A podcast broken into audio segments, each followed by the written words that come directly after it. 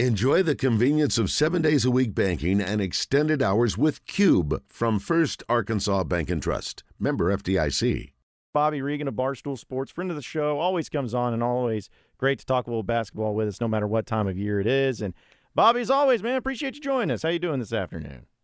Good man. How are you? Well, we're doing great. We're excited about all the football going on, but basketball season being upon us is pretty exciting as well. So just uh, asking you during the time, which I know you love sports in general, but you are the basketball guy. When basketball is not in full season, what what do you do? Is it something you just pay attention to all the off season stuff going on with basketball, or do you turn your attention to some other sports?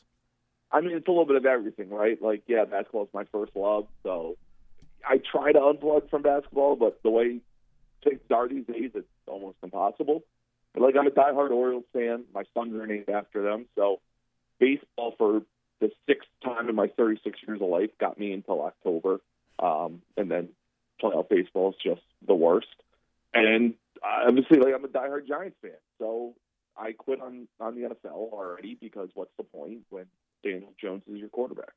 This is just what we get for taking a guy from Duke. Like the lesson is always is avoid people from Duke. So going more into that than NBA team, do you have one or you just follow? I'm a? Knicks fan. I'm New York everything. Okay. All right, there my, it is. My my old man told me we moved from Jersey when I was young. My old man told me don't be a Mets fan like him. I had no choices with the Giants and Knicks. Those were, I mean, we my grandfather buried in the Giants casket. That was kind of a uh, not you're not allowed to be anything besides a Giants fan in my family. But I grew up to the Orioles, and it was the '90s, so it's like I wanted sideburns like Brady Anderson. Yeah, it's kind of funny because you don't hear uh, a lot of Orioles fans around here in the state of Arkansas, but they had a nice little run there. I mean, you mentioned it being the sixth time in uh, your lifespan, but the future Six looks times in the bright. Yeah, yeah, six. It looks it looks bright for your future. I don't want to hear about the future. Like watching the Thunder, like it's this. I, I almost wrote a blog about it, and I just couldn't come up with it. Talking about the future in sports, I know like there is a bright future, right? And it's something that fans can kind of point to. There ain't no guarantees in sports. I mean, the Thunder were supposed to be the dynasty. They made the finals once, and then you lose Durant, Harden, and Westbrook, and Ibaka. So it's like things like that are always just burned into my head. Where it's like, no, no, no. We've heard how many times have we heard like this team's primed for the future? They're the next team up. That never happens. Well, let's look at the Eastern Conference in the NBA where the Knicks are. The Celtics are the team that's expected to win that division. Uh, Sixers have been good in, in years past, but Celtics, uh, they're expected to be one of the better teams in the Eastern Conference. So, what do you think of that division, Eastern Conference as a whole, when you look at the Milwaukee Bucks, who just acquired Dame Lillard, and they have high expectations? Yeah, I think the East is kind of weird, right? Because everyone, you know, everyone agrees it's the Bucks and Celtics going into the year as the top two. I I, I don't think anyone's like arguing that fact. But then, like that next group of teams, I mean, the Heat just made a run as an eight seed, you know, and I know they lose Strus and Vince, but like so Jimmy Butler and Bam, you know, that's not a that's not a bad trio to build around. Um, it- it's like you know the Heat, the Knicks, the Cavs. There's like this just group of teams where it's like someone's would someone's gonna. It's not going to be the Bucks and Celtics in the Eastern Conference Finals. It never turns out that way. Where you sit there and go, these are the two best teams. Everyone agrees these are the two best teams. They're going to play for the right to, to, to play in the, in the in the finals. One of those teams are going to beat someone, and I think it's more on the Celtics just because, I mean, their only bigs are Kristaps and Al Horford. Do you trust those two to one be healthy or somehow get younger when when you know May rolls around? Because I I really don't. And maybe it's just me hating Kristaps Porzingis as a Knicks fan. I refuse to believe he can be pivotal when the moment's bright. Like that dude shrinks in the moment.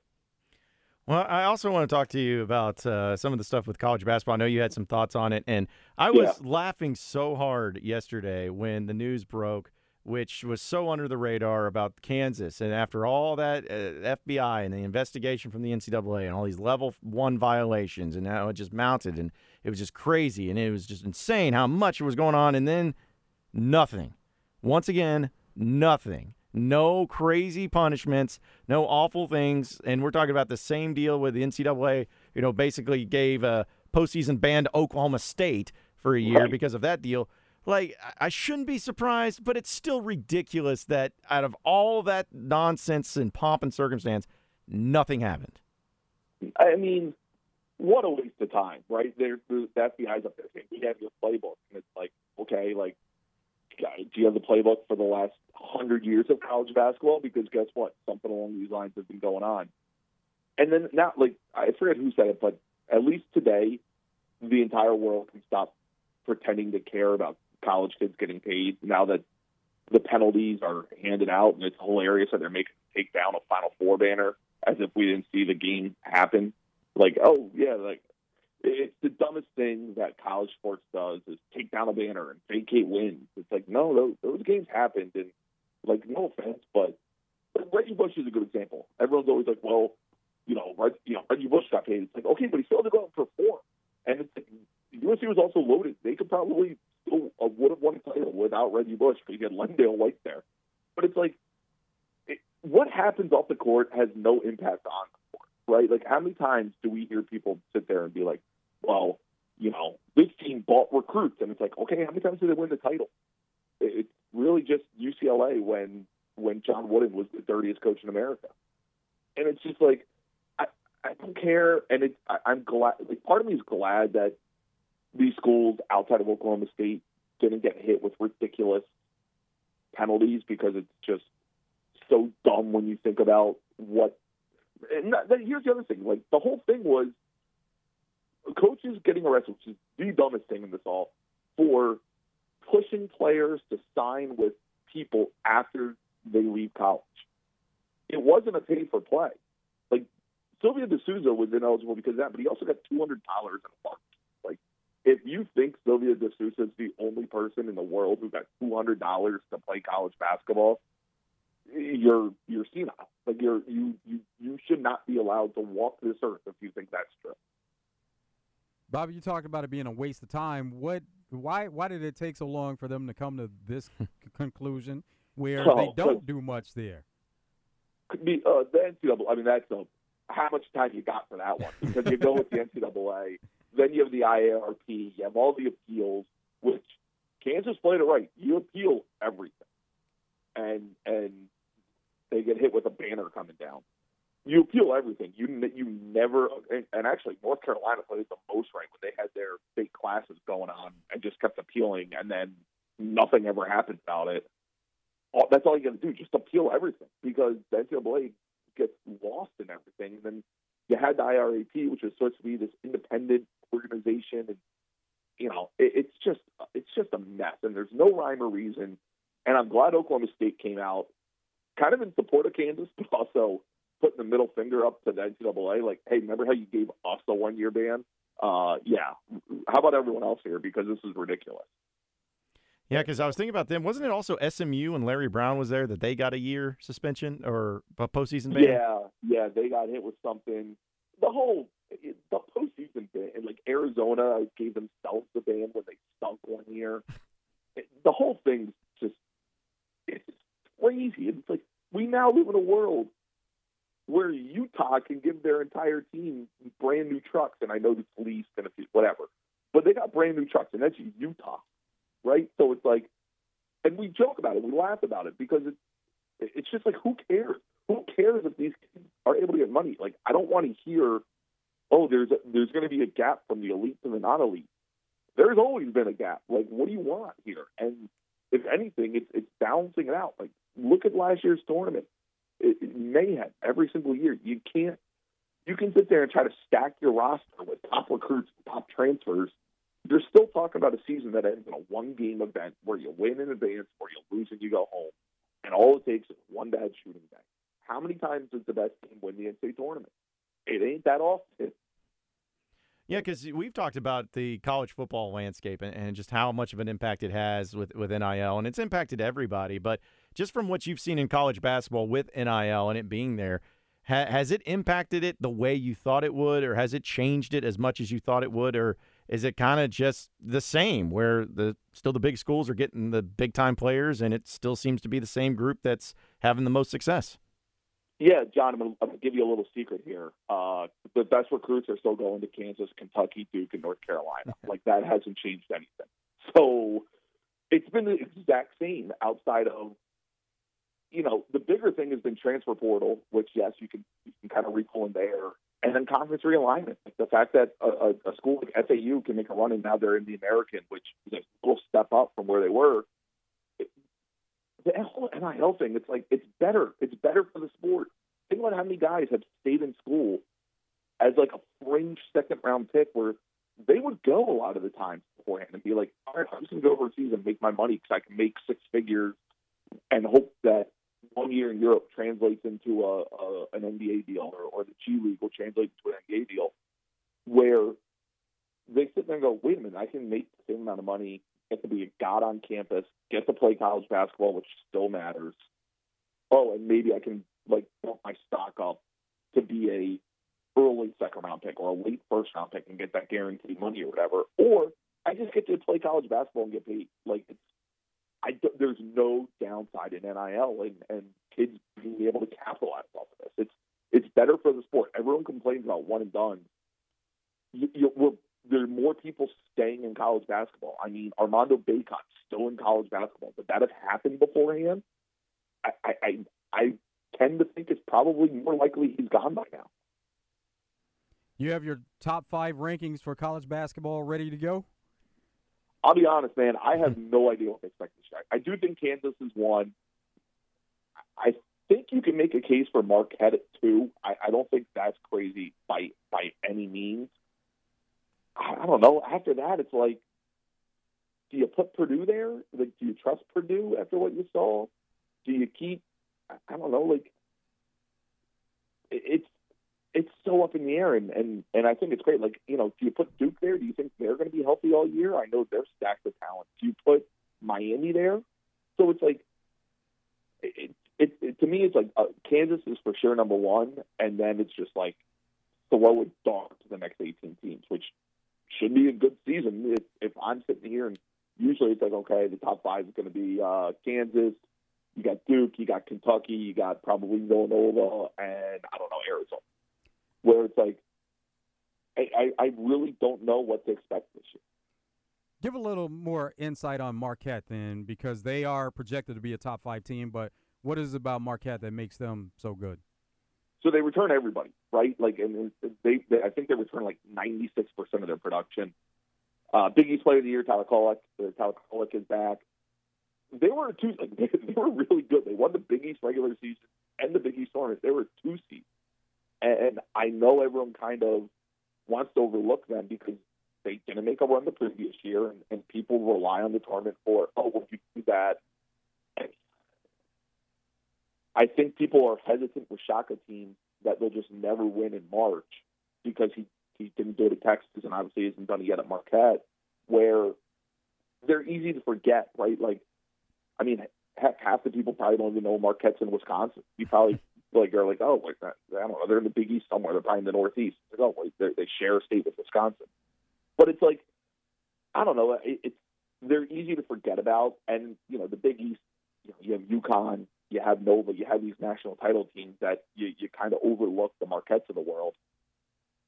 They're just really good. They're just really good. That's the only way I can describe. They're, they're kind of like the quintessential college team where, like, yeah, they might have a couple guys go pro they have this core that's now going to be together for a couple years, and they they were good. Like I try not to put as much stock into what happened in the tournament as I guess like the AP poll or or people like that, but. I, I think if they made a run to the Elite Eight, everyone would just no brainer put them top top three. You mentioned Texas also, uh, and Max Abmas. You know, who yeah. knew that he was still in school, Seriously. but he actually is playing for Texas now.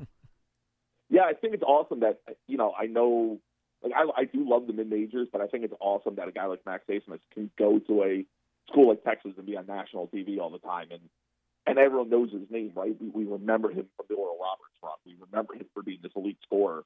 Well, now he gets to do it in the best conference in America, and gets to do it on a team that's going to be again probably a top five team in the country, and it, it's I, I, I love that he's at Texas, at least for you know, for even if it's for one year, we, we get to see him on the big stage, and, and that's why I think the transfer portal is awesome.